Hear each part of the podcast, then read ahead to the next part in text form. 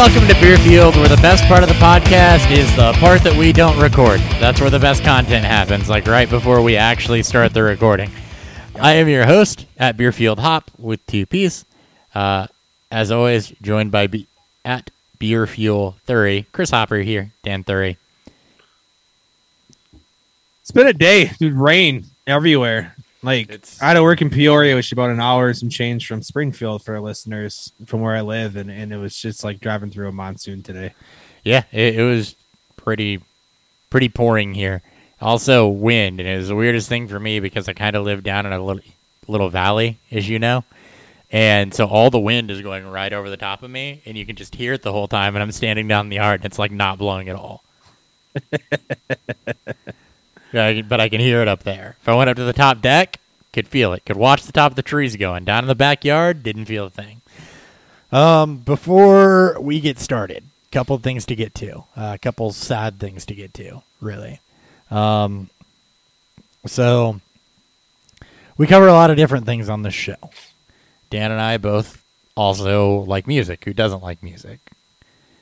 Similar types. Um, there were two deaths uh, within announced really within I think like eight hours of each other, and one of them obviously bigger name, the other other not so much. So uh, we'll start with the big name here. Uh, Foo Fighters drummer Taylor Hawkins uh, passed away during their tour in Colombia.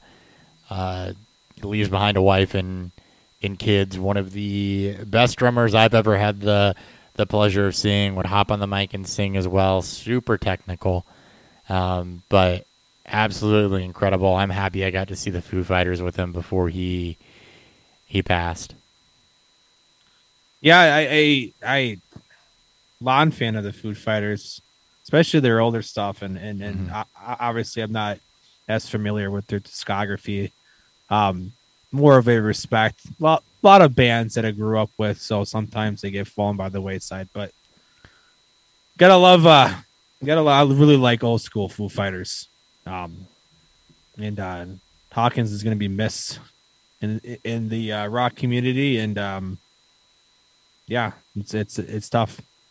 He will be. A lot of people emotionally affected by this stuff as Mm-hmm. you know, uh, people find music as an outlet. Um, and one of the bands that I found as an outlet through uh, really the mid 2010s, kind of the last real rough patch before I got everything figured out, uh, was a band by the name of Too Close to Touch.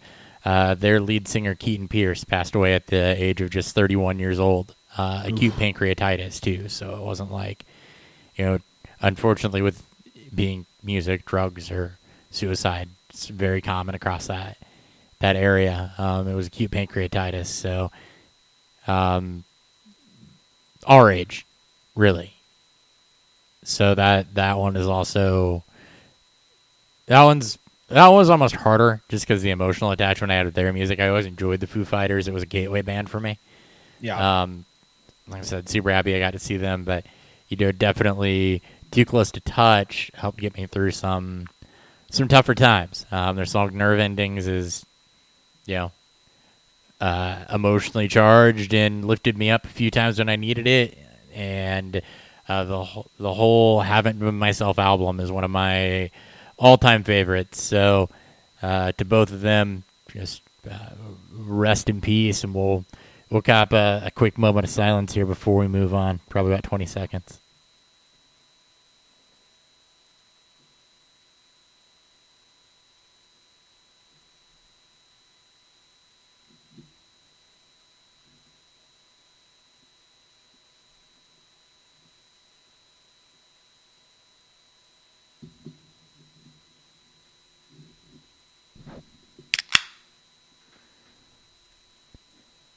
And we're back.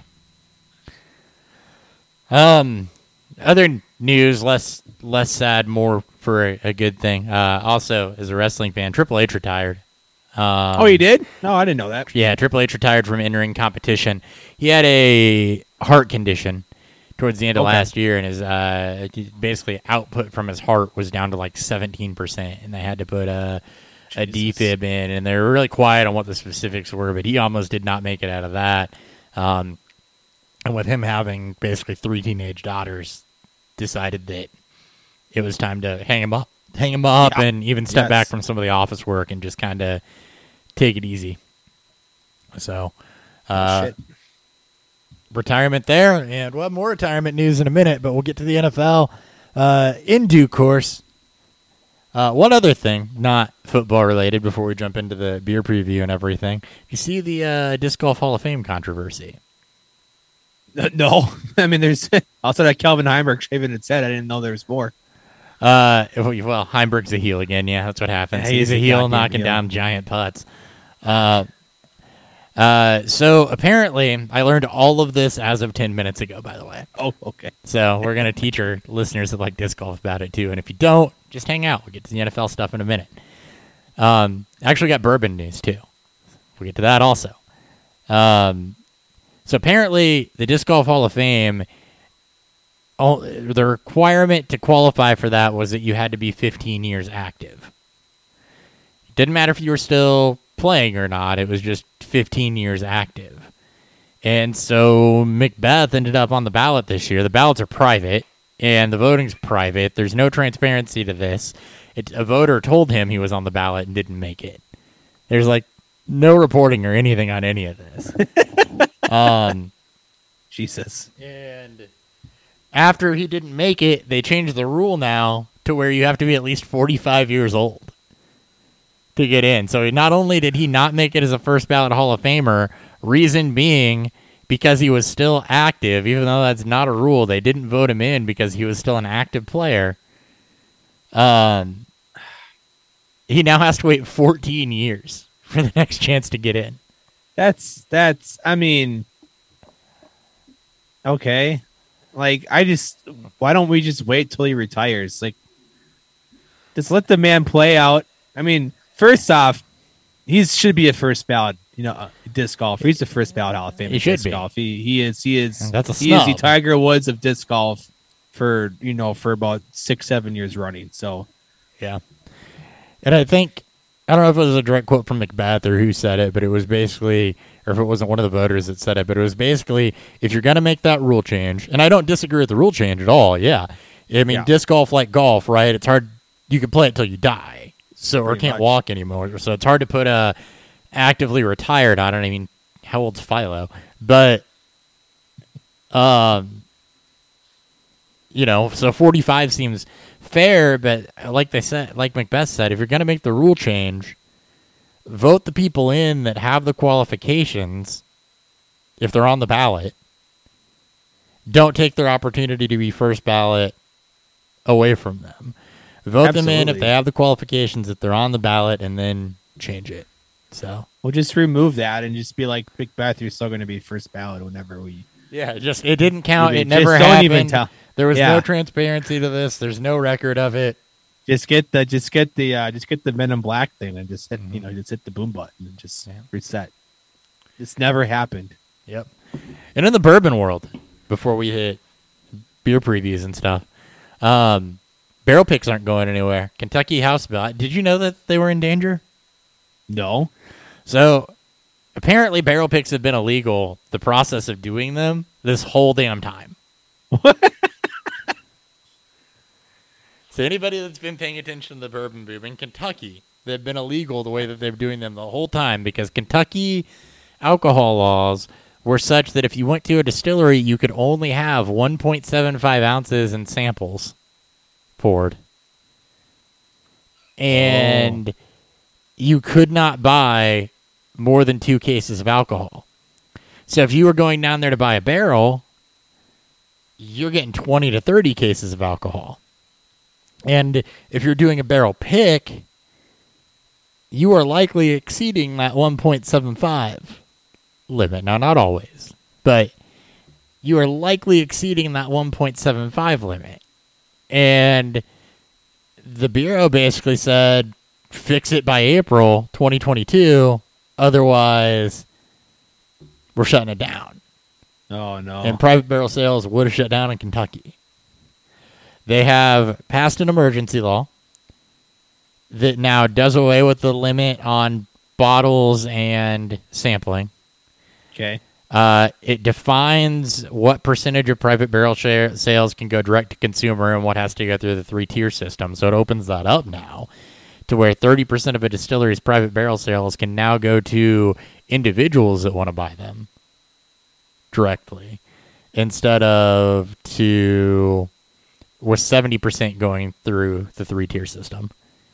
It now uh, allows for distillery only bottle releases because apparently that wasn't allowed before either, even though everyone was doing it. So it formalized that. Barrel aged cocktails were illegal. Selling them uh, bottled because it didn't come straight out of the barrel. So that was illegal. It's like a shit show on it. Yeah, no. Apparently, right like so much shit that was going on in Kentucky was just illegal until this passed. But did they just like wake up one day and be like, "Oh yeah, by the way, you guys are breaking so many laws right now. We're just gonna." Yeah, they just woke up one day and were like, "Hey, we're going to enforce this. We're going to give you your heads up, get some legislation passed." Jesus Christ. So yeah, it blew my mind when I saw that mm, eight months ago that that was a thing. So anyway, good news on that. I've rambled long enough. What's fueling Beerfield?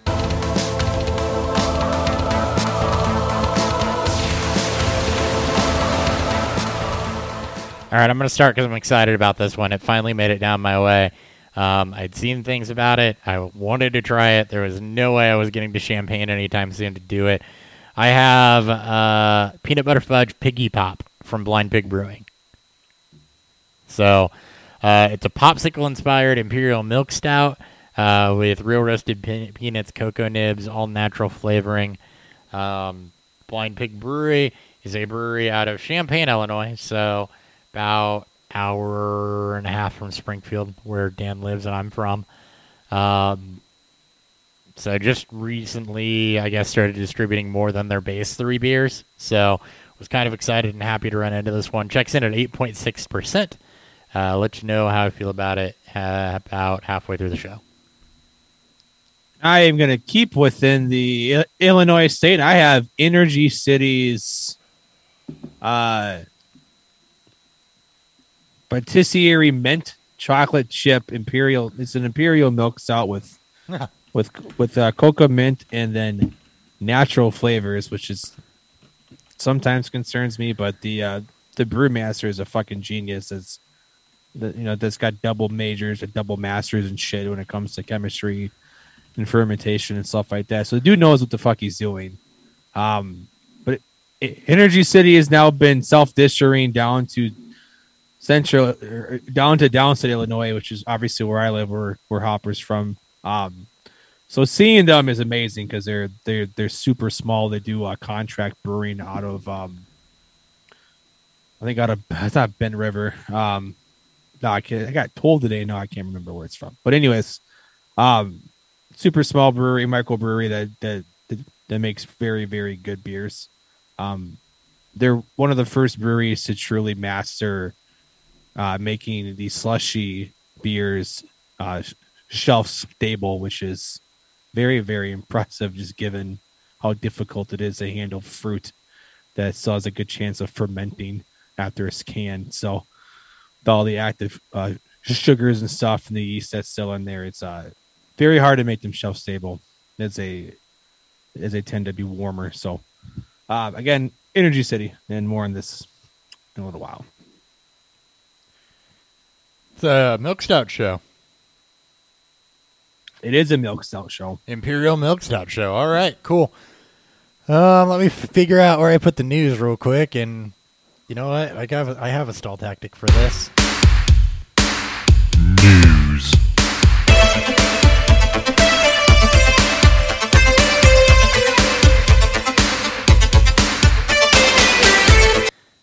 All right.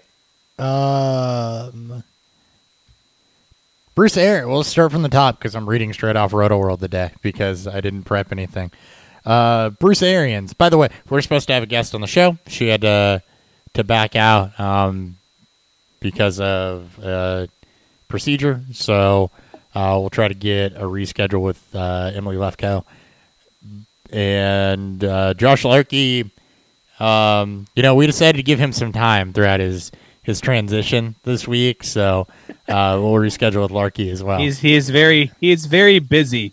He's very busy. He's See, he's some- very busy. he he just got back from that dolphin excur- excursion, and now uh, he's transitioning jobs. So we'll Uh, well, that and he's about to go on a trip, I guess, back up to Antarctica uh, to go save the penguins. soon. Oh. so I mean, at at that. some point, I mean, humanitarian. this, this man is going to find.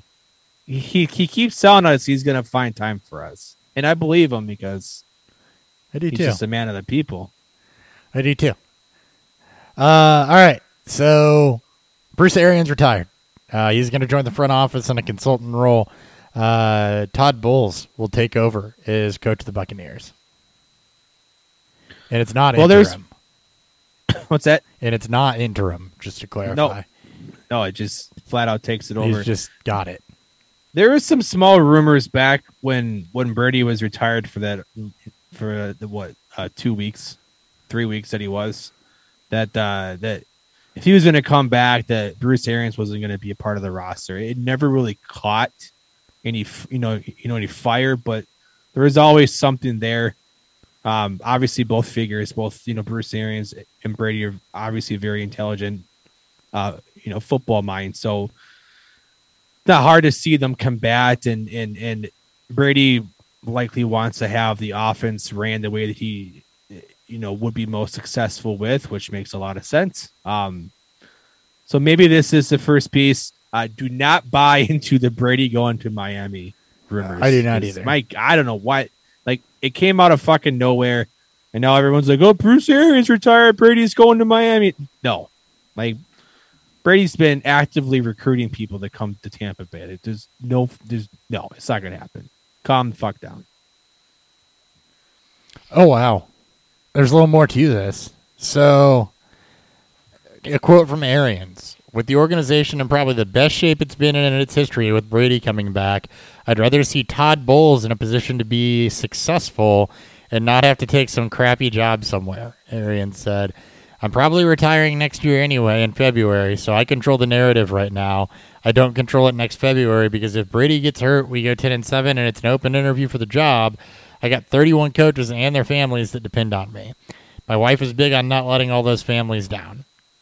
Um, also, under the note about Todd Bowles taking over, uh, it's noted that Arians was legitimately pissed off that he kept getting passed over. He wanted Bowles to get another shot, and this was the best way that he could give it to him, knowing he was on his, his way out to go out, hand select Todd Bowles, and put him in a position to succeed. God, just brings a tear to my eye. a lot. Of, I have a lot of respect for that. Because Bowles, uh, we didn't think he should be fired when he was. We thought that that Jets team was more competitive and overachieved um, for what they had, and has done a good job with that defense. Him and Leftwich both deserve a shot. So Yeah, and Bucks, one of the few good NFC teams left. Yep. and this doesn't change anything anyway. Bowles taking over as head coach is is fine. Larry Foote's going to step up, and Leftwich is still going to have the offense in his hands, and he has for a bit now. So that that'll be fun. That don't worry about that. yep. Um, Vikings re-signed Patrick Peterson. It's good. It's another veteran. They're going to try to compete this year. Smart. Noah Fant was frustrated with how he was used with the Broncos and views himself as a deep threat. I agree. He should be a seam stretching tight end. Oh, God, just imagine if they don't trade Metcalf and Lockett and you have Noah Fant running up the seam with those two taking coverage away. Urban, Mi- Woo! Drew Lock. yeah.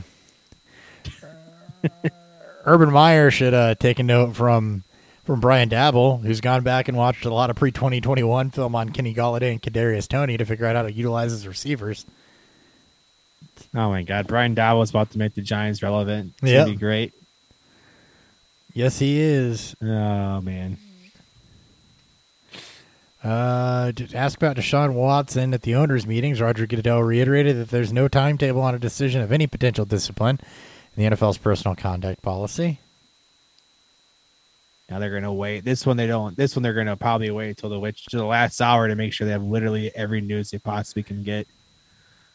So hoping for at least a year, but he'll probably appeal and get six to ten games. Asked about, about Lamar Jackson's contract situation Tuesday, Ravens owner Steve Bisciotti said, We'll pay him when he's ready.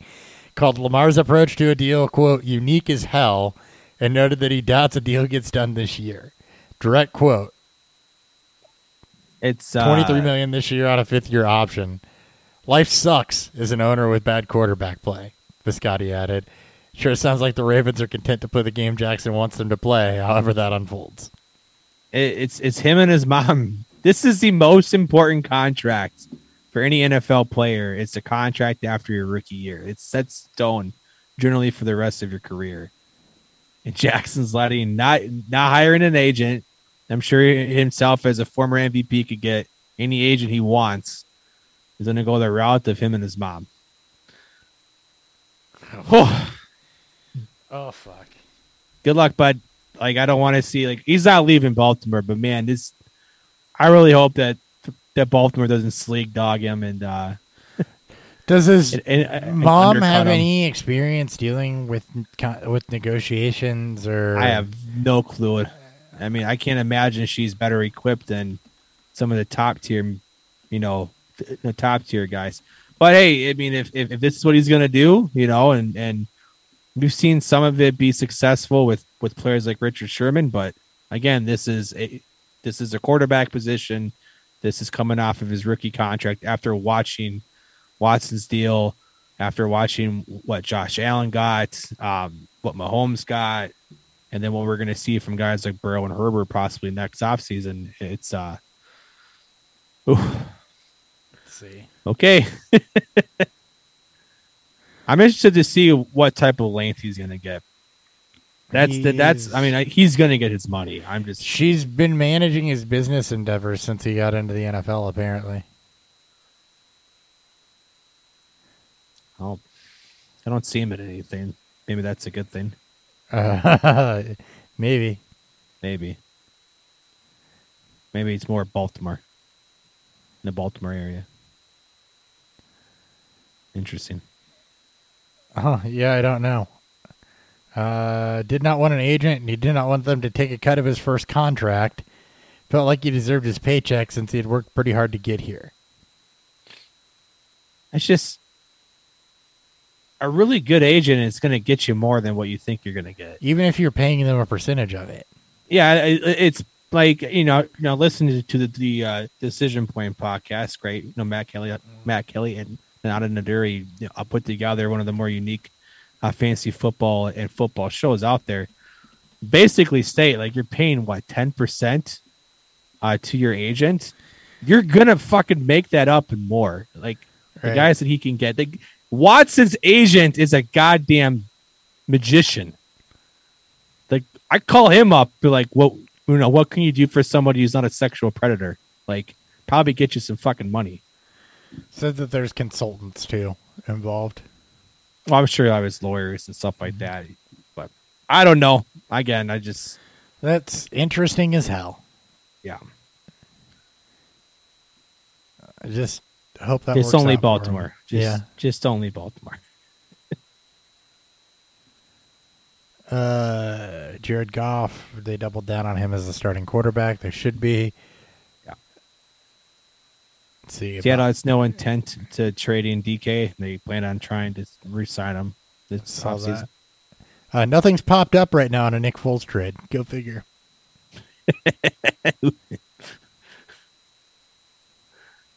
Yikes! Uh, Josh Allen. Overtime rules are changing. Right. One possession Yes. per team in overtime. This Guaranteed. just postseason only. yeah, postseason only. This is great. I mean, after what happened to the Chiefs a few years ago, after what happened to Buffalo this year, That game should not have ended change. without Allen getting a chance. As epic as that was, that he should have had a chance. just in general, it just makes for better football. Andy Dalton to the Saints. Ah, here we go. Uh, Ronald Jones to the Chiefs. Somebody tweeted. I can't remember who it was. It might have been Larky. It might have been Carpentier. It was it was one of the Roto Underworld guys. The Ronald Jones uh, yards created and Clyde Edwards Helaire were both like terrible in that category. Basically implying that this would not preclude them from taking a back. I, I think my favorite one is from the Roto Underworld page on, on Twitter that said that the Bucks Brendan or uh, the Chiefs Brendan and Ronald Jones it's allows them to still look for their started running back. Yeah, it was that same tweet that had the fucking, love. I love that. It's like, yeah, Ronald Jones fucking sucks, guys. It's the dude cannot It's- protect. Brady made sure of that. It's You another think- Edwards Helaire situation too. I mean, he's not creating for himself. He's got a couple thousand yards from scrimmage seasons, but come on.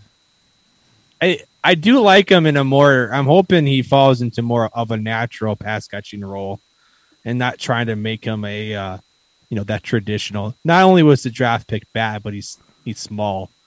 Yeah, he's stout. He's got you know you know good BMI, but like he should have never been. A he should never been drafted first round. We all know that, but he should have never been forced into that role. I, maybe this pushes him to more of that satellite back that I think you can find some value in. But fuck Ronald Jones. Major part. Um. Seahawks coach Pete Carroll, Drew Lock's propensity for turnovers, quote, does not fit with us. But you traded for him. Oh, I'm so interested to see what Seattle does. I uh, for that pick 9 Mhm. and I, and there's so many rumors of teams trading up. We're gonna see, we're gonna see five quarterbacks drafted. We're gonna see two top ten. We're gonna see maybe a couple more top fifteen, top twenty. They're gonna get someone trading up for Desmond Ridder or Sam Howell in in the back end of that first round. This is gonna be like 2011. You just gotta figure out who the fuck's gonna be Cam Newton. Taysom Hill moving to a full time tight end. Dude, Saints are Saints just want to lose. Saints Saints are not making this. uh They're not hiding this. They're they're going to tank this year. Yeah. Uh, Taysom Hill being a tight end is what should have happened five years ago. Should have just never changed. Should have always been a tight end. Should have always been a tight end. Fucking Christ. Uh, that's going to be this year's Tim Tebow story, by the way. Don't buy into that hype. Just No. saying. Saints are going to be very very bad. They are going to be not great. Cam Newton drawing interest. Don't care. Rust Welly resigned. More don't care. Uh, two other coaches expected to join Brian Flores' lawsuit against the league. You don't know who yet, but this is uh something just to keep light on. Falcons re-signed Qadree Ollison. They also signed Auden Tate. By the way, okay, this deserves mention. Yes. Oh God! Right now, Auden Tate has relevance, and it pains me to say that he would probably be the one if the season started today in Atlanta. If you have any Auden Tate in your dynasty rosters, this is when you trade them. S- For anything, This is like uh, for whatever fucking reason that you still have Auden Tate in your roster, you can now trade him for something. yeah, He's he. Jesus Christ. he's better than Olamide Zaccheaus and KhaDarel Hodge. Well, I mean, he's their only true outside receiver right now. Zacchaeus is a slot receiver, like a slot Z. Tate was made a healthy scratch more times than the number of passes he caught last year. I mean, granted, there, he's got no room in that depth chart. no, he Cincy didn't. But uh, He, Deshaun, he has flashed every now and then, though. I mean, a couple years ago, That's what I'm saying. This could be like a Perriman type situation where in most areas that ain't it, but go to a place where you're needed. This seems like Quintez uh, uh, Cephus in Detroit. I he's gonna have a game out there where he's gonna get ten plus starts. I was thinking, uh, what was it Perriman in Jacksonville? Or who Well, was it in yeah. Jacksonville? Yeah. Was that Perriman? I forget now. I don't know. He's been on a lot of teams. Hold on. He'll get something to start. This is a bad. This is such a bad receiving room that uh, we know they're gonna load up in the draft on guys. but Well, Perriman's one guy, but not necessarily who I was thinking of. Who in the hell was the receiver for Jacksonville last year that was like nothing for most of his career and then came out and did Laquon stuff. Treadwell. Laquon Treadwell, that was it. Your guy. Okay. Yeah. Could be a Treadwell situation, except without the draft capital. And yeah, yeah.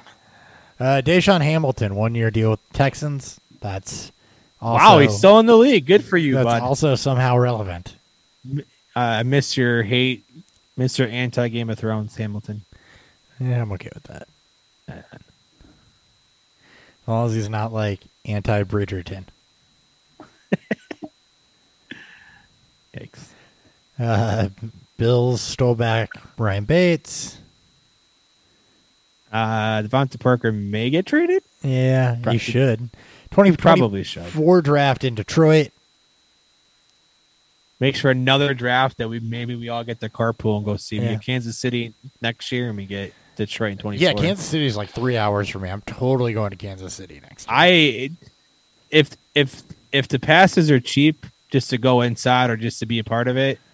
oh yeah, I mean, we'll, hotels are going to be expensive. We'll just have to deal with that. But we'll figure it out. I'm I'm all for this. We'll figure it out. It'll be all right. Uh, Saints, re- Nick will probably have like a bajillion points we can use. It'll be fine. Probably. Saints re-sign Tre'Quan Smith, two-year deal, six million contract. Yep. Somehow still relevant. Some there's a lot of that going on right now. Yeah, that's what it feels like. Let's see. I don't care. Johnny Smith, Sam Howell. Nope. Just scouting. One point oh, Bills. One point four billion dollar taxpayer funded stadium. With no with no roof or retractable. no roof. Which good. Keep the cold in there. Uh, Michael Gallup already questionable for week one. Yeah, I, I don't think anyone should be shocked if Gallup starts the year in the Yeah. pup. Same with uh, Ravens running backs. Matt Patricia is going to work with the offense.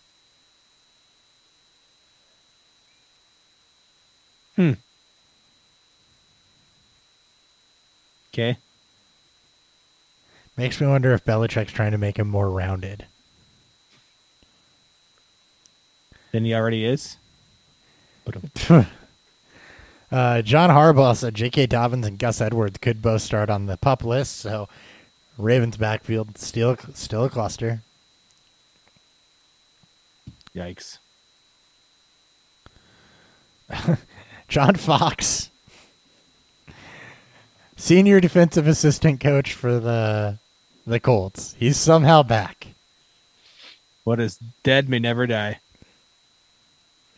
Lions going to Hard Knocks with uh, Dan Campbell, not Dan Arnold.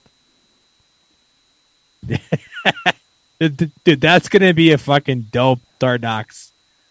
Dude, Dan Campbell was about to get into some crazy shit. I just want to see him do like a massive line of cocaine and then go on and give some sort of like meeting with it, just fucking amped up, talking about biting off kneecaps and shit. Diversity front. NFL Network's Tom Pelissero reports the league is uh, to establish a committee to review league and club policies in light of ongoing concerns over lack of diversity in hiring. It's going to be led by former Texans general manager Rick Smith, who is black. Um, also include academic and business people. So that's after consulting outside experts on how to improve hiring prac- practices in light of the Brian Flores lawsuit. We'll see if that changes anything, or if it's just see. posturing. Yep. See if they're just trying to uh, cater to what's going on. Uh, let's see. Just more rumors and stuff. How much? Good lord, we're in rumor season, aren't we? It's very quiet right now. It is We're very in that quiet part of right the- now. Uh, that's kind of why I should have pre-read through this because it's super quiet right now. I mean, there's nothing that's really been, you know, big outside of. It's been a quiet week. It really kind of has. Team, Giants not actively shopping Barkley. 49ers willing to hold Garoppolo. I mean, Yeah, there's really Denzel nothing. Mims isn't a lock. Melvin Gordon at this point, like, probably going to re-sign back with with the Broncos. Yeah. Yeah, there's really Okay, we're just gonna move on. I Yeah, can't think of anything that we that we really missed here. All right. So what we're gonna do is we're gonna talk hold on, did I put NFC or AFC in the show description? You put NFC. We're doing NFC.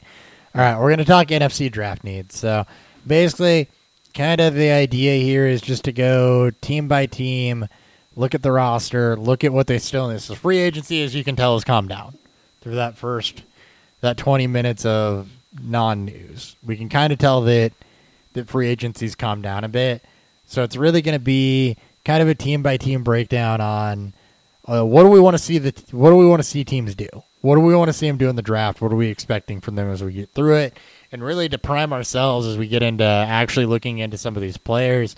Who do we want to land where? We'll start with the NFC East.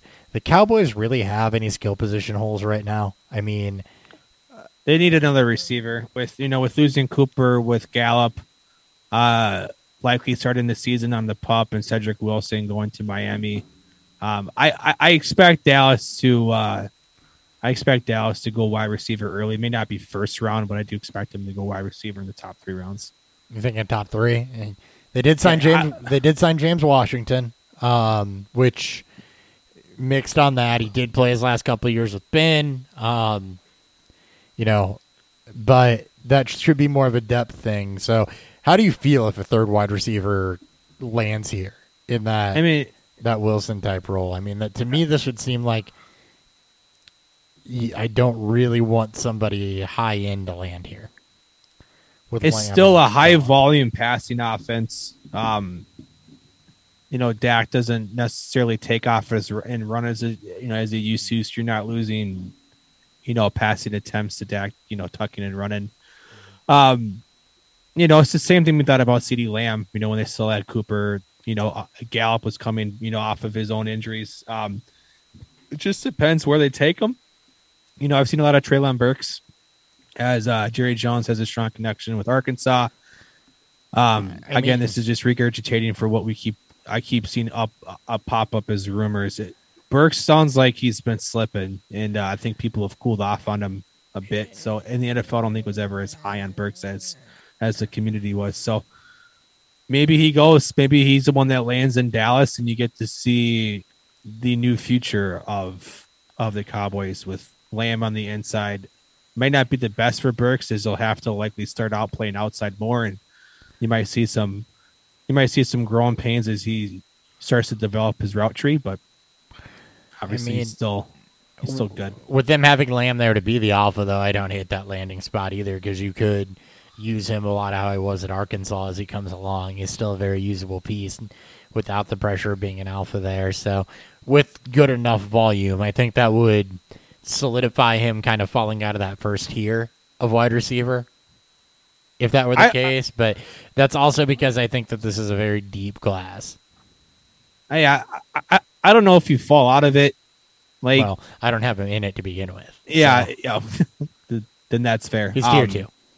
Yeah, there, there's I have it, it- it's my old clump of tier one is it, it's I mean it it's not going to likely change as all three are are expected to be run one picks. So I mean landing spot will kind of you know you know flip and interchange them, but it just again speaks volumes to to, to why I don't want to have a mid round pick this year in either format. So And then just give me the value receiver. other side of this, they, I mean, I think where Dallas really needs to spend some of their draft capital is going to be on the pass rush front and uh, potentially in that secondary as well. We know Diggs is a turnover monster, but they didn't do a lot to, as far as lockdown goes. Um, the linebacking core is very, very good with Micah Parsons and Leighton Vander Esch. Uh, could use some improvement up, up along the front four. So Just depth pieces. I mean that that defense I relatively expected set. I expect the defense to improve further on, especially on you know on the efficiency side of it. So just uh, there should be a cakewalk in the NFC East this year again. So Giants need help. yeah, they can go. uh all different directions here. Yeah. The Giants are a team that we can almost gloss over because we can just look at them and say, yep, they need everything. And kind of leave it there. You have Matt Breida and Gary Brightwell behind Barkley, so you need somebody else there that's going to immediately become a solid handcuff after, you know, Barkley's injury history the last couple seasons. Their number one tight end right now is Ricky Seals Jones. Uh, let's see. Uh, line was better, but still needs help. Uh, wide receiver core. You, you know, we still like Shepard. I think as an ancillary piece, but he's coming off of an Achilles injury. We liked what we saw out of Toney as a gadget player, but really, I think that they do better adding a wide receiver here as well. Um, you know, and then letting Toney Shepard, Golladay, Slayton kind of sort themselves out as to who falls into the role behind them, but they really need to solidify that. Um, and then the defense just across the board needs some help. Yeah, I, I, you know, they got pick five in this year's. That pick five and pick seven. Uh, I They expect should move one of them offensive line- back. Yeah, I mean, and well, I'm looking at pick five or seven. It depends. You know, the Giants could be a dark horse team to take a quarterback. I don't think they will. I don't but, think they will either. um, likely at, at five or seven is going to be one of those two spots. I I expect to see some activity for a team wanting to move up into the top five, top ten to take one of these quarterbacks. Washington, uh, Pittsburgh, Seattle may try to as the as the positive news on these on these quarterbacks keep ramping up and positive pro day remarks for guys like you know Willis and Howell and Pickett all keep coming through, and we keep seeing mocks, you know, push these guys up. This is where we're going to start to see that hype build up. So, I I think they're going to trade one of those picks, which would be the right move. I'd trade both of them, I- honestly. Yeah, I, I think so because I think if you can get some volume in the mid round, you're going to be better off as far as infusing this team with talent, and this team really needs an infusion of talent. So they're a team I think could do a lot of maneuvering on draft day, especially with you know what I'd assume is a better GM in place than Dave Gettleman. It's a team Let's that I think so. could do a lot of maneuvering on draft day to help Yep. solidify what they need to do. All right, the Eagles. I think everybody wants a wide receiver to go to them with uh, to put with Devonta Smith. Yeah, three picks in the top 20, 15, 16, and 20 or 19, excuse me. Um The other team that could do some maneuvering too. yeah, I I I I've seen mocks where they don't go receiver. I think a lot of people would just assume because they have an influx at the top of the draft, they can make a luxury pick like a receiver. I don't even think it's a Um, luxury pick though. I think that that is a Well, yeah, but need. Yeah, you're it's, one, it's one of those. right now. Yeah, it's one of those. If they don't have, if they only had one first rounder, they're obviously probably wouldn't go receiver. But with them having three, and if they don't, if they decide not to move around these picks and try to you know acquire more picks in the middle rounds, and then start acquiring extra picks for next year, um, yeah, I, I would assume one of them would be, I, you know, obviously keep shoring up the defense. The offensive line's aging out pretty well, so likely need to start So is the moving pieces there. What's that? So so is the defense. Although they did add Yeah. Haason Reddick, uh, but you know Darius Slay is not not young anymore. Uh, you know they they need some help across that secondary. Avonte Maddox, uh, Steven Nelson, Rodney McLeod, and Anthony Harris are not really what you're looking for there. Yeah, Um, all, so all the safeties. you know you have Brandon Graham and and Fletcher Cox and Javon Hargrave, but I mean those are all guys that have been in the league for eight to ten years at this point. So, um, yeah, it's same story with the Eagles. There's talent there, but it's aging talent. Um, and then, yeah, they do have. They are a team that utilizes their wide receiver depth. They do have four guys on there that absolutely could produce. So I'd expect a lot of their work to go defense, maybe some offensive line depth to, you know, get a guy that needs a little bit of development that can sit behind Jason Kelce and Lane Johnson as they reach the towards the end of their careers um, and develop into something. And then I would like to definitely see them add another wide receiver to that team. Absolutely. All right, Washington Commanders. Weird to say. Yeah. Yes. They absolutely need wide receiver depth. I think that's a theme other than the Cowboys really in this division is that outside of Terry McLaurin, there's not been anybody that's really jumped up here.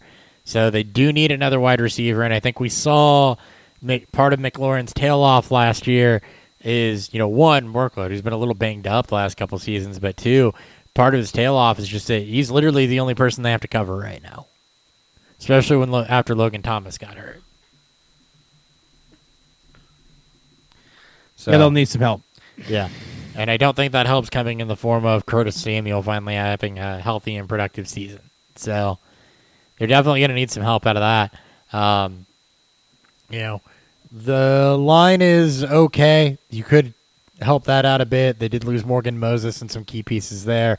They did sign Andrew Norwell and Charles Leno uh, to solidify the left side of that line. Uh, but the linemen definitely could use some work. Um, team you wouldn't be surprised to go with like a developmental quarterback, some guy that you know maybe mid rounds that you know could become a strong backup that has some some plus talent to them. Uh, you know, maybe get a chance to develop somebody a little bit there with Carson Wentz uh, under contract if that doesn't work out. I'm thinking guys like you know a Dustin Crum or a Bailey Zappe, you know guys in that tier maybe that would go later Yeah. round, um, and then you know as far as defense goes, we know that that's good. You got Jonathan Allen, Chase Young, Montez Sweat up front. So uh, you could definitely use some improvements linebackers. They did get Jamin Davis last year, Cole Holcomb. Defense really actually has been built up pretty well. So it's you're looking for them to invest a lot in the offense. Absolutely. And just you know, death pieces in the later rounds for you know for these you know rotational demon and, or uh, D linemen and uh, again again like you said to help improve the linebacking core and and, and, and keep shoring up the the def- the defensive backfield. Yep. All right, the Bears have had a first round pick in a deep wide receiver class, and right now they're in desperate need of wide receiver. Darnell Mooney, who does not project well as a one, right now is their one. Uh, it's Byron Pringle, Marquise Goodwin, EQ St. Brown, and Damiere Byrd behind that. So you definitely want to see the Bears go wide receiver here and get somebody that Justin Fields can develop with that can complement Darnell Mooney um, and really help that out. I would love to see them go on the line as well. You've got holes there. You lost Charles Leno. They apparently don't like Larry Borom right now, who's penciled in as a starter. Got Dakota Dozier from Minnesota, who was an absolute freaking turnstile there. So, offensive line GM would not be surprised to see them go offensive line and to go um, to go with the wide receiver front. And I'm going to riff a little more on the Bears because hell, they're my team. I can. Uh, they also need pass rush, quite a bit. They need they need pass rush. Um, you know, right now they're starting Sam linebacker, which they are going to go back to a a four three. But right now, uh, you got Robert Quinn on one end with a bunch of nothing on the others. They did sign rotational piece Muhammad Al Quadin.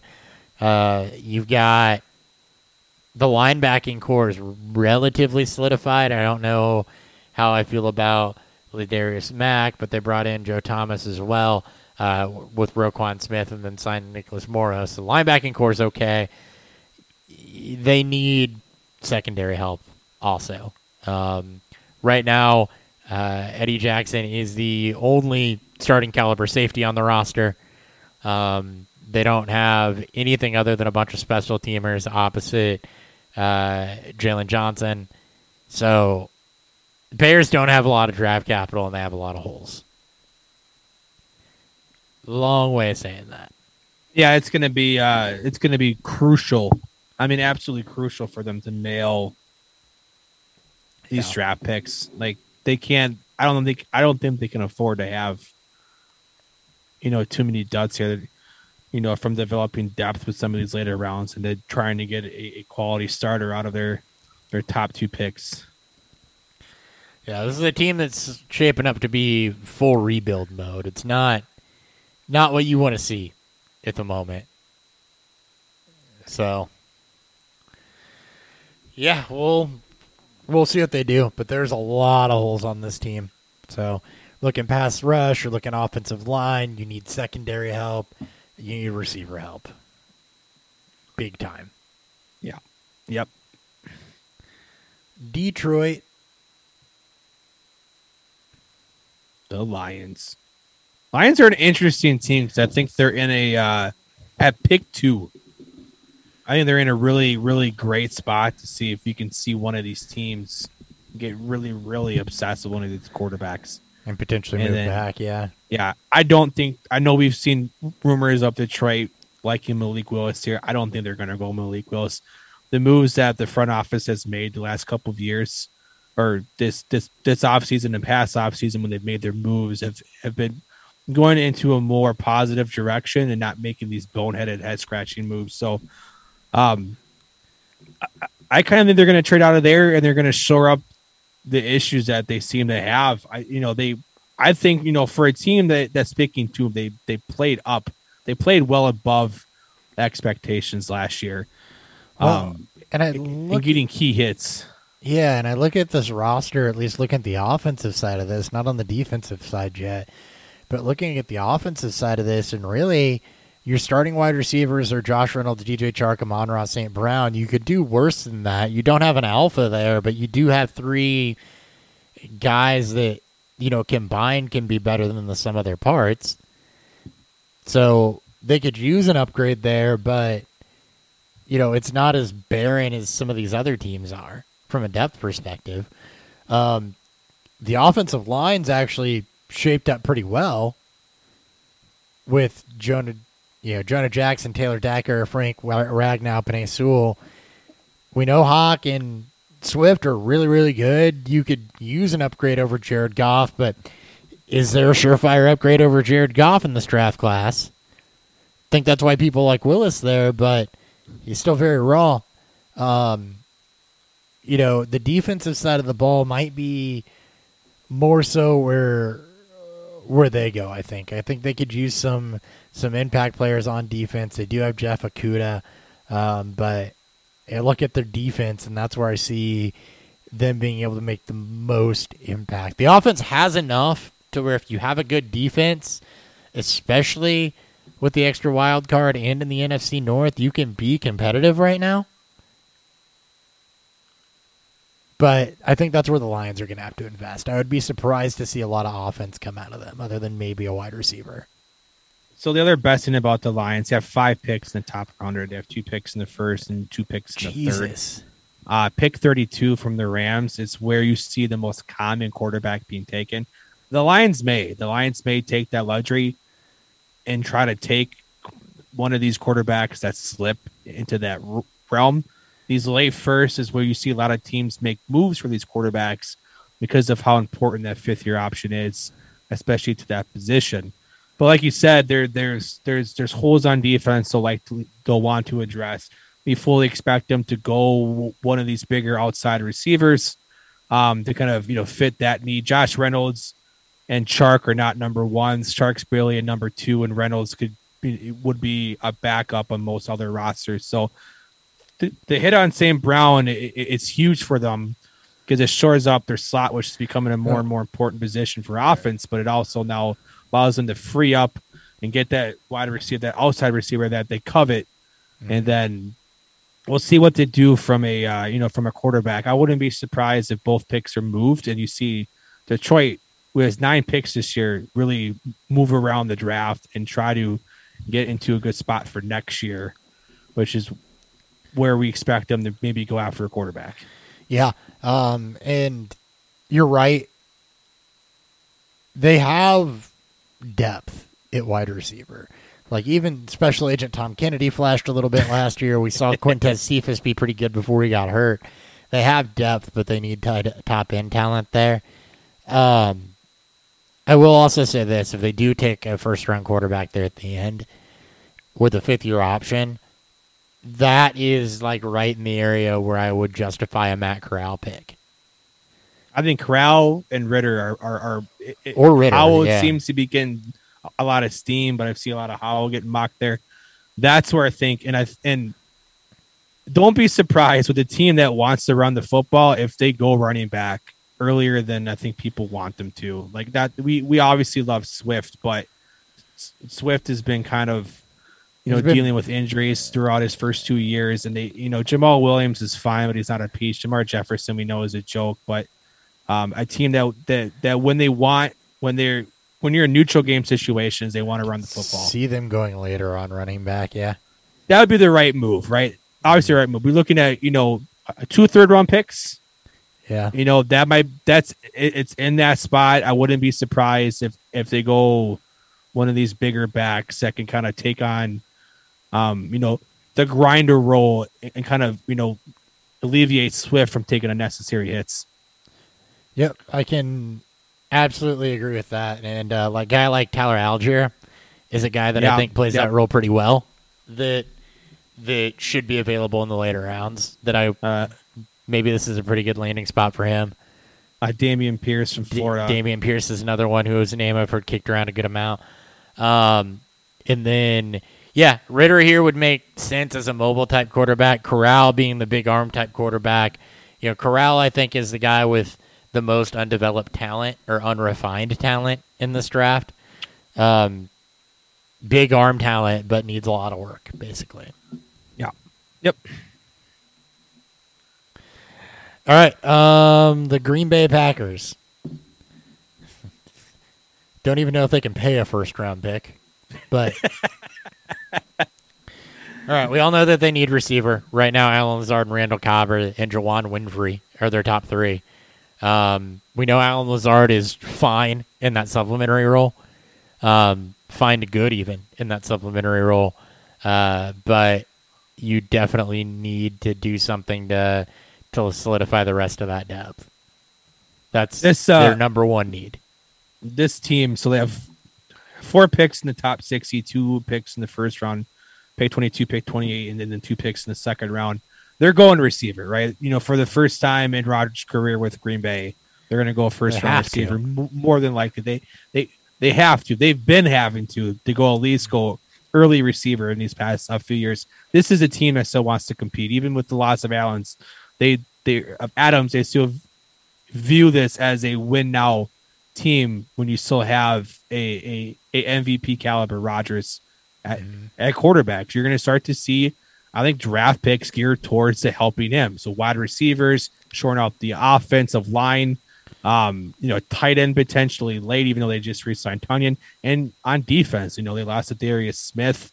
Um, their defensive backfield still needs help outside of um, their guy, never their top tier guy. Um, So Alexander. So they're Well, they're Stokes was pretty good last year. Their Stokes was pick, great, and we all know that Green Bay loves to go first round uh, defensive back. So no, I think their defensive backs are actually pretty good with Alexander and Darnell Savage and Adrian Amos and and Eric Stokes, Stokes back there. It's really the pass rush that I look at and say that they need Yeah. help, and in that front seven that they need help. Uh, Rashan Gary is is fine as is Devondre Campbell, but you know you could really solidify that. I don't disagree that they could solidify the line a little bit more. Bakhtiari hurt most of last year. Obviously, he's incredible, um, but then kind of patchwork the rest of that together. I mean, there's some solid pieces there, but um, you know, it, it's there will be a riot amongst Packers fans if they don't do something to help.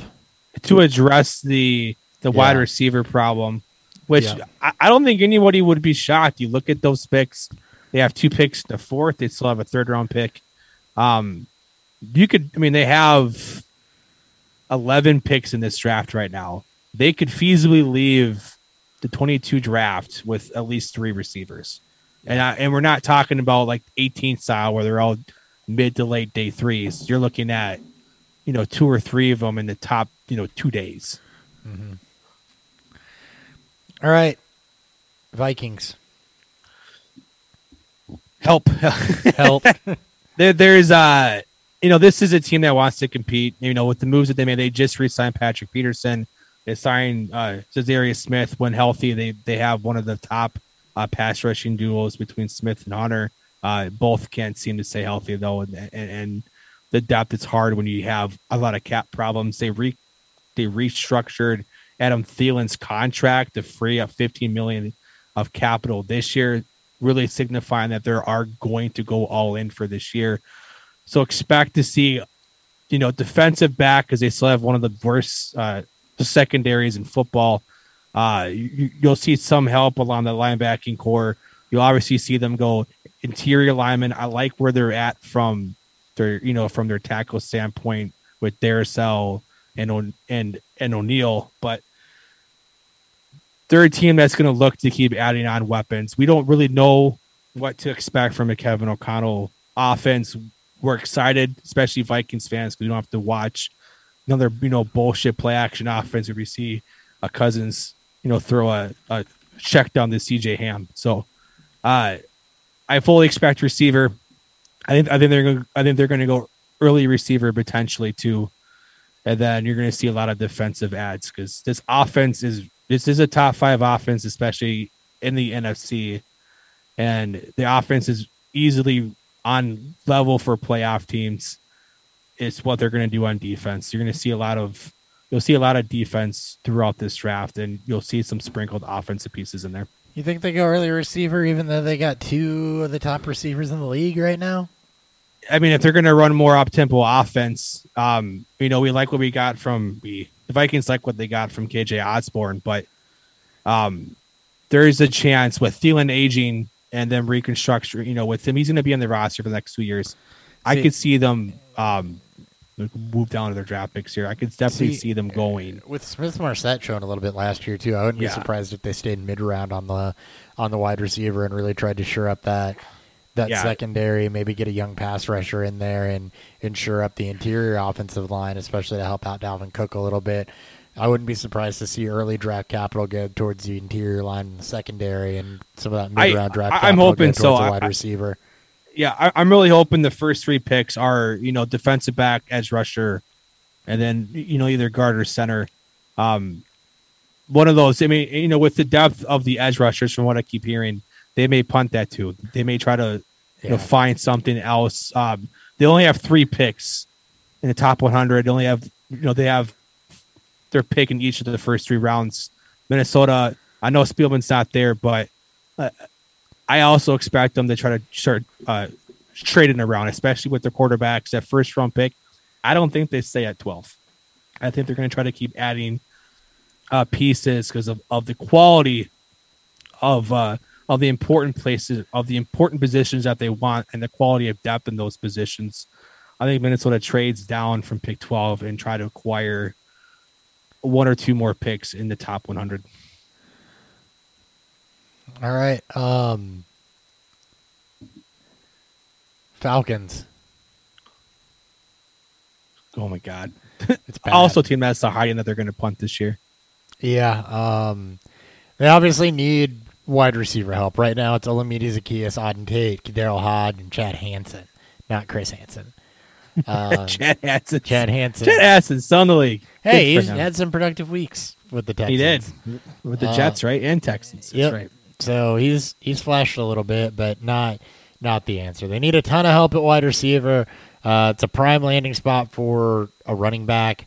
Um, you know, Mike Davis, Damien Williams, Cordarrelle Patterson, not long term, so even mid term solutions or short term solutions. Um, definitely could go running back. Um, I hope they offensive don't. line needs help. They're, I mean, you know, this is a team. They have, you know, five picks, top 100. They have uh, two seconds and two thirds. Um, a team that if they play this smart, they're gonna Help. be they're they're gonna ramp up for next year. Mhm. They're not going quarterback. I don't think they're going quarterback. I think they're going to ride Mariota this year. Maybe they take one late day two, round three. It's just a developmental piece to see what happens.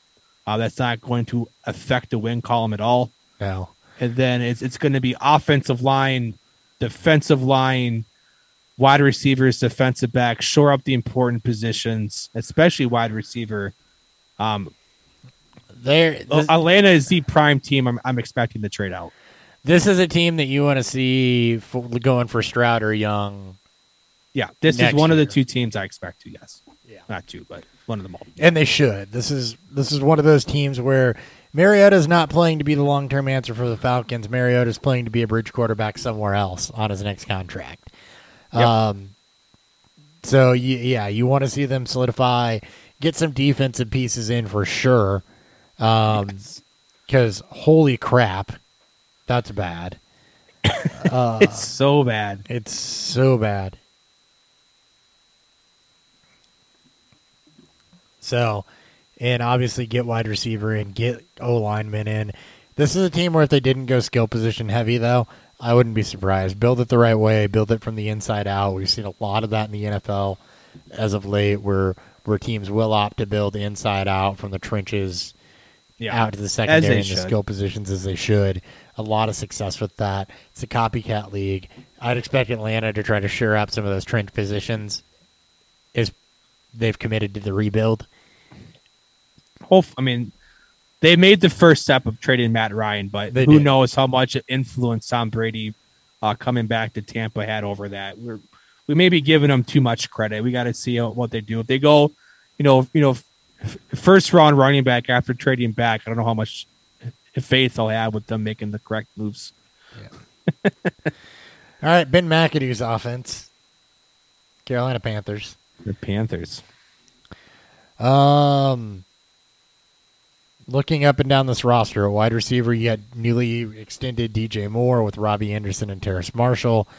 So maybe somebody day two. I don't expect them to go day one wide receiver at all. They have no day two picks right now. Okay. They have one pick in the top 100, and that's pick six, their first round pick.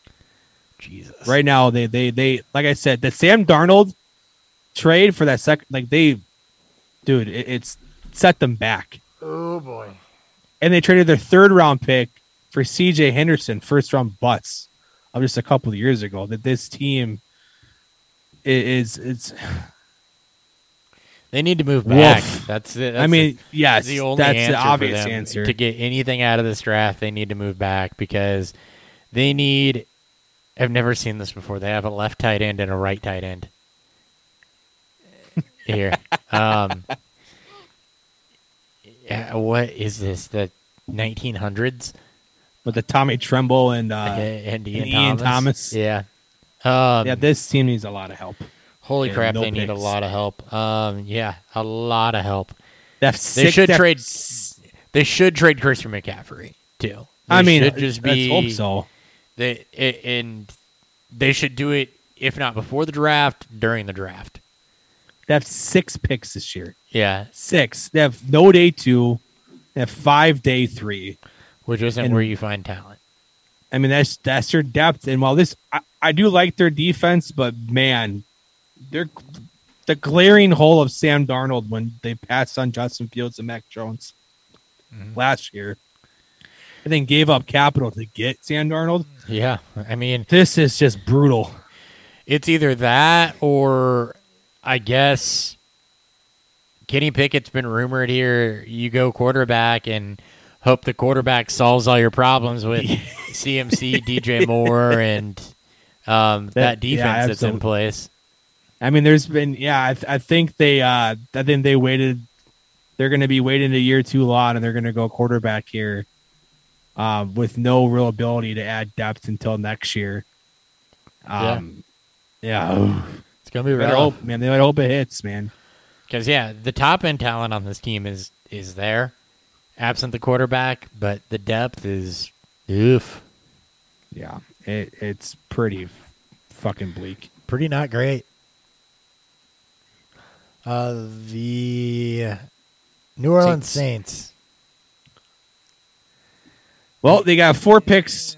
Really, they got you know four draft picks day one, day two. They have a lot of holes that they have. They, an aging defense that's probably still good enough to get them there, but an offense that's just lost his main head coach. That, that lost the real conductor of that offense.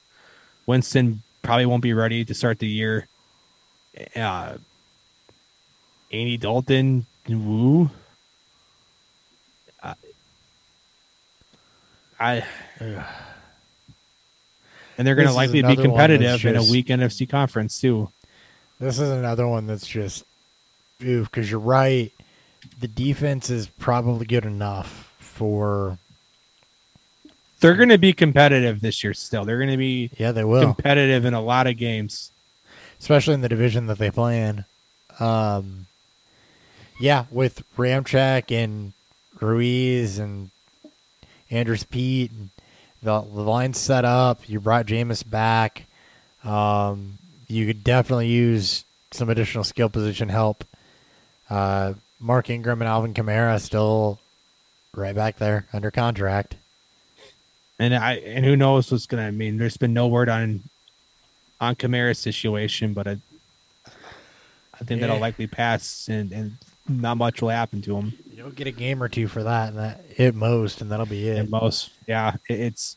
I mean, we a lot of expectations for them to go probably early, you know, or, or to go early receiver, and then shore up, you know, maybe that defensive backfield minus the cornerbacks, and just keep adding depth to the offense. Um, maybe they'll be more competitive. Just what Dennis Allen depends what Dennis Allen does. Like this, this team could be horrible and just vastly underperform, and you see them trying to sell off some of these important pieces at, by the trade deadline, or it, they'll be more competitive than than what people think.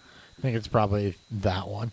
Yeah, they're gonna they'll be right the same thing last year. They'll be right in it uh, towards the end, uh, playing for that sixth, seventh, that fifth, sixth, seventh wild card spots. Yep. Um. Okay, the Bucks offensive line. They got a couple pieces to replace there. Yeah, Um. So they could use pass rush with uh, Jason Pierre-Paul and Ndamukong Suh still, still not signed. Um, they could certainly use some pass rush. Other than that, rich get richer, basically. Yep. No, they have all their original picks with one additional seventh. Um, yeah, just gonna keep adding up offensive pieces for you know for Brady, or just keep adding the pieces that uh, will help this team continue to be Yep. the dominant Maybe division. Yeah, you could upgrade your cornerbacks a little bit. Add some depth pieces on defense Yeah. so they don't go through the same shit they went through last year. Yep. Get some defensive backs and some pass rush. The Bucks will mostly be a defensive draft, I think. Other than see that. potentially trying to adjust those those line pieces. Yep. All right, we're gonna blow through the NFC West. Arizona Cardinals. Uh, AJ Green, notably, still a free agent. They also lost uh, Christian Kirk, Rondale Moore, a little disappointing. So I look at that immediately and say, you need to add somebody else, wide receiver wise here. And it'll be a prime landing spot, I think, too. Yep. Have uh their top three original picks, no additional picks until day three. Uh, no fourth round pick. Uh, another team that could be that can trade down with with the with, with some of the the negative or the negative the negativity looming around Kyler Murray right now. You may see them go aggressive again to add you know some weapons on offense while trying to you know address the the linebacking core here, address some of the weaknesses on defense, and then mm-hmm. obviously the offensive line also needs some help, especially interior. Yeah, I mean, they could. I, I think that part of this is going to be make Kyler happy, so they just signed Ertz. I think that you know part of the way you do that is you do go lineman, you give him another weapon at at the receiver position, and potentially even they could go running back here, and I wouldn't be too upset given Conner's injury history. Um, you know, we don't hate Eno Benjamin, but uh, the loss of Chase Edmonds isn't nothing here. Conner played well last year, but I think part of the reason that worked is because he was in a split backfield role, wasn't being asked to be a bell cow. So I think that you could see them go running back here. Um, maybe not early, but definitely not. You know, I'm thinking round three or four, maybe on that. They have no round four, no round five picks, two round six, three round seven. Um, Maybe, the hope is they won't six. they they won't address the running back spot until day three, which is makes the most sense for a team. Yeah, because they don't need like Benjamin's fine as a receiver. You're really looking for depth that could have some some upside there, and there will be camp cuts and things like that where you can add that as well. I think that it's really offensive line and, and wide receiver that they need to go that way with. And Yep. then, you know, looking at the defense, they could definitely get a little little uh little help up on the line. Yeah, it, it, it's one of those And things where I think I think expectations will they're gonna try to move down and address, you know, try to you know gain a couple more picks in day two and try to gain back some of their early Yeah. day three picks that they lost. Yep. It, it, as they should because this is not a team without holes. It's a team with a really good young quarterback, a good wide receiver, a solid tight end still, adequate running backs, and a defense that's played well. But it's not a team without holes. Yeah, they they truly that that collapse that that minor collapse uh, down the strip last year and that completely that complete embarrassment in the wild card round It against just the Rams. showed off their lack of depth. Yeah, and just yeah, it, it's uh, I expect them to be to try to make some moves. Yep. Uh, Rams notoriously don't have a lot of picks. Uh, They have a lot of picks. They have no early picks. no early picks. Speak, and they could use some of those later picks to potentially move up if they wanted to. Um, but speaking of lack of depth, uh, one of the biggest things that showed in the Super Bowl, even though they were able to hold on after they lost Odell Beckham um, without having Robert Woods, was was lack of receiver depth. They didn't have quality depth behind their starting receivers. Um, Van Jefferson couldn't rise to that task. He's a better ancillary piece.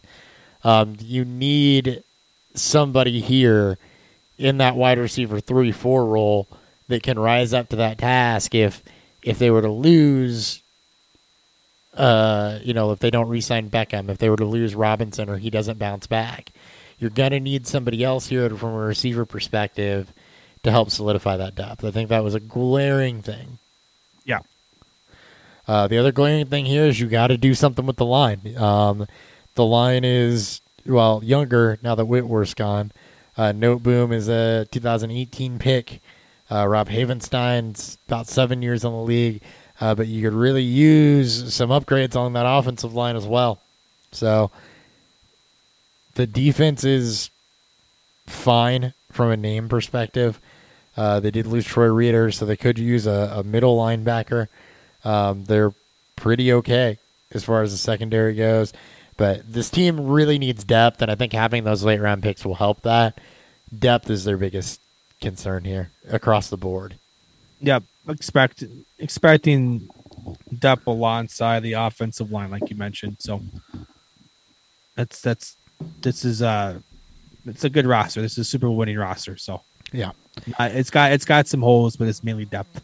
Yeah, it's that's kind of the name of the game. Uh 49ers. Well- yeah. Yeah, It's a good thing this is a deep wide receiver class because I think we've called out wide receiver for just about everybody beyond their top two. and who? I mean, it, it's again they're they're a team blessed with. I- I think looking pretty good on both sides of the ball. They are. Um, but they're just going to keep. They're going to use the picks that they got to just keep kind of replacing what they lost, and they, you know, and, and they keep adding, you know, key depth to what they need. You know, Yep. another receiver could definitely be there. Um, they had no first round pick, but they have two thirds here and a plethora of day three. So Yeah. Wide receiver in day two or day three, because again, you don't need that wide receiver to be your one or even your two with you and Samuel. You just need somebody that might be a little upgrade over Ray McCloud or Jauan Jennings. So you can use some of that, and then you know from there, um, the line's good.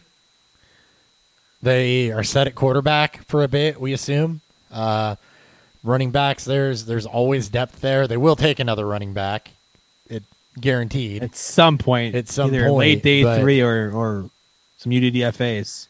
Yeah, I mean, and across the defense, they're, I mean, they're relatively stacked. You could maybe do, maybe see a linebacker go here. Maybe see.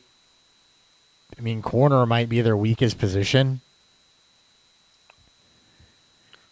which I'm sure they'll they'll Which also address. They'll I mean, they have probably address. So you know three you know three you know day two picks. One of those, if they don't move up, will will likely be I think a defensive yeah, defensive, defensive back. back. So not a lot of holes. Onto a team with more holes than an orgy. Seattle. Seattle. Oh boy, wide receiver depth. Feel like we say that for everybody, but Yeah, yeah. And you know they got four they got four top 100 picks. uh, they desperately need line help. And if the rumors are true that maybe Metcalf or and or Lockett's on the move too, they're again, if you mentioned they're going to need receiver, um, shore up at running back, they're just fine. Uh, they're they're fine at tight end, even though they like to keep adding them. Um, Yeah, and I, you know, they're they're one of the teams that many think will go quarterback with that with the 109, or they'll try to move up. and should they? Is I mean, is this No, because I don't think they're ready. I don't think any of these quarterbacks are going to be great. So them waiting till next year would be the Yeah. smart call. But this team doesn't make smart decisions. So Yeah, this is a team where again, I think that you could see them go maybe later on quarterback, but you've got Lock is two years left, one year left. one year, So you got Lock for this year. You're gonna have to figure it out again next year, but why not see what you have? See if you want to give him a Bortles type of a bridge deal as you rebuild this. I think Carroll and the Seattle team is in denial that this is going to be a rebuild. The division that they're in and the way this roster is right now, it's a rebuild. Like the only thing you haven't signaled rebuild with is you still have Tyler Lockett and your coach. Like DK Metcalf's only three years in the league. He could still be a piece of that rebuild, just like Courtland he- Sutton was for Denver. be. Yeah, he, Um, he absolutely should be. but you need all the help on the offensive line. You need um, all the help on the defensive side of the football. That's where their pick should go, especially because say what you will about Drew Lock. When I look at this quarterback class, Lock would still, knowing what we know about him, probably be top five in this quarterback class. He'd be in the mix. It'd be, he'd be more. I mean, I wasn't a fan of him as a prospect, as you know. So Yeah, it, it, it'd be he'd be just another piece of the puzzle. You know, going in that late day, you know, that late first round or late second round where he went in the 19 class, which was also a, a notoriously weak uh, QB class. It just it depends where Seattle's mind is. They they still think that they can be competitive. The defense played above expectations at points last year. Uh, but as you said, there's there's a lot of holes to this team that need to be addressed. And while they they're able to recruit a lot of draft picks through the Russell Wilson trade, this is a still this is a team that's still at least a season, and and they need to get rid of fucking Pete Carroll. Like he, he got gifted Wilson, he got gifted one of the best uh, defenses in the middle team, you know, 2010s, and they've been in denial about where the direction of this team is. And while I would have never traded Wilson, they made that decision. Now it's time for them to commit to what they should do, and that's whether you take, whether you go all in with Lock or you bring in another veteran to compete with them, or you you know you take a quarterback in this class. I think the worst move is for them to go run one quarterback. In my opinion, there's no need for them to wait for one of these guys who I don't think has the same type of of uh, stealing as the guys from next year. Yeah. No, I just looked at the quarterback class from this year too, and I think Lock would be probably my even knowing what we know about him now, would probably be my five in this class. I think I'd have him ahead of Corral because I don't like Corral. I think that they'd be the same, I think they'd be same tier because I think they're very similar with unrefined big arm, but you know I I think that yeah I, I just can't see a scenario where Seattle should go quarterback with this go. class being what it is. They No, shouldn't. Nope. Absolutely shouldn't. They may, but they shouldn't. Right. All right. Beer review.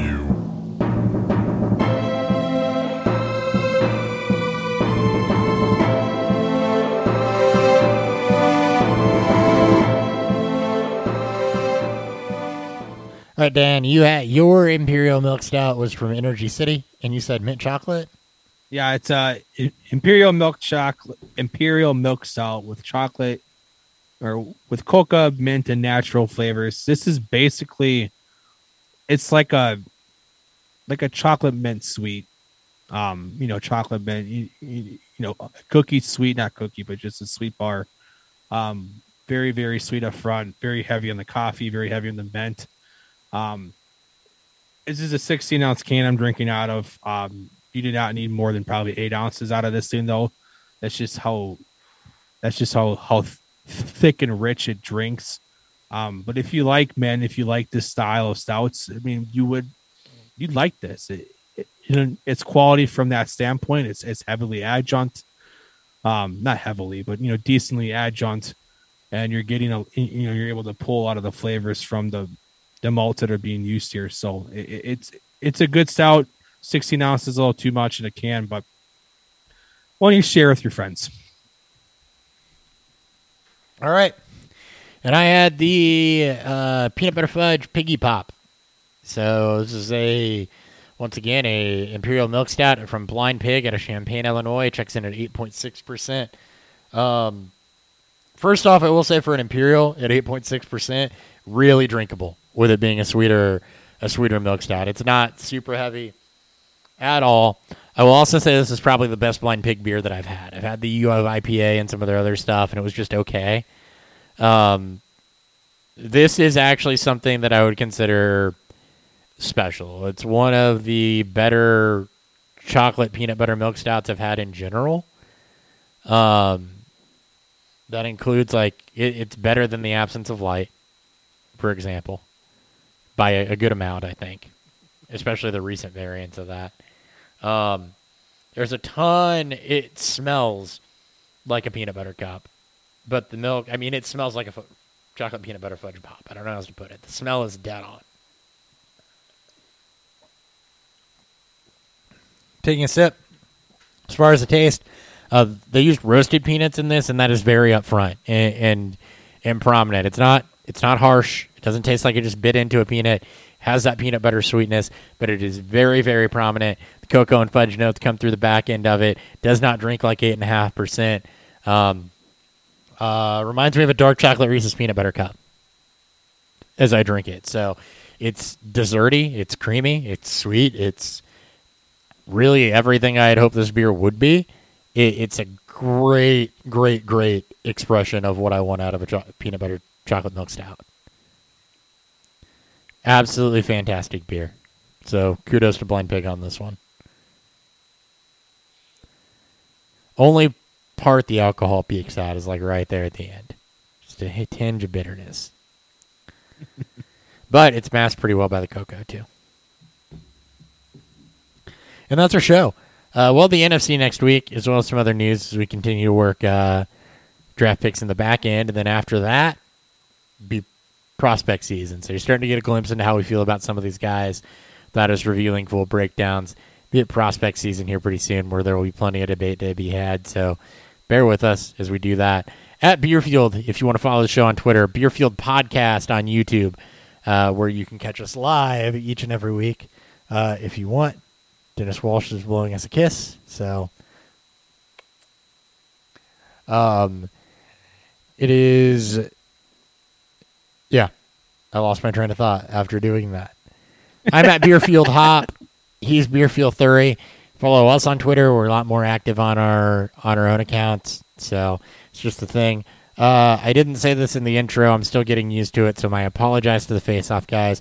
Are part of the Face Off Sports Network, so uh, be sure to check out uh, fffaceoff.com. Uh, Ryan Meyer is doing some good work there on rookies. Aaron Schill, Anthony Seravino doing fantastic work uh, through their articles and their podcasts. So uh, be sure to, to check that out and give those guys some love. Ton of content there, way more than we've ever put out on our own. So If you're looking for more, it's a great place to get it. We're the most casual there. So, Absolutely. all right.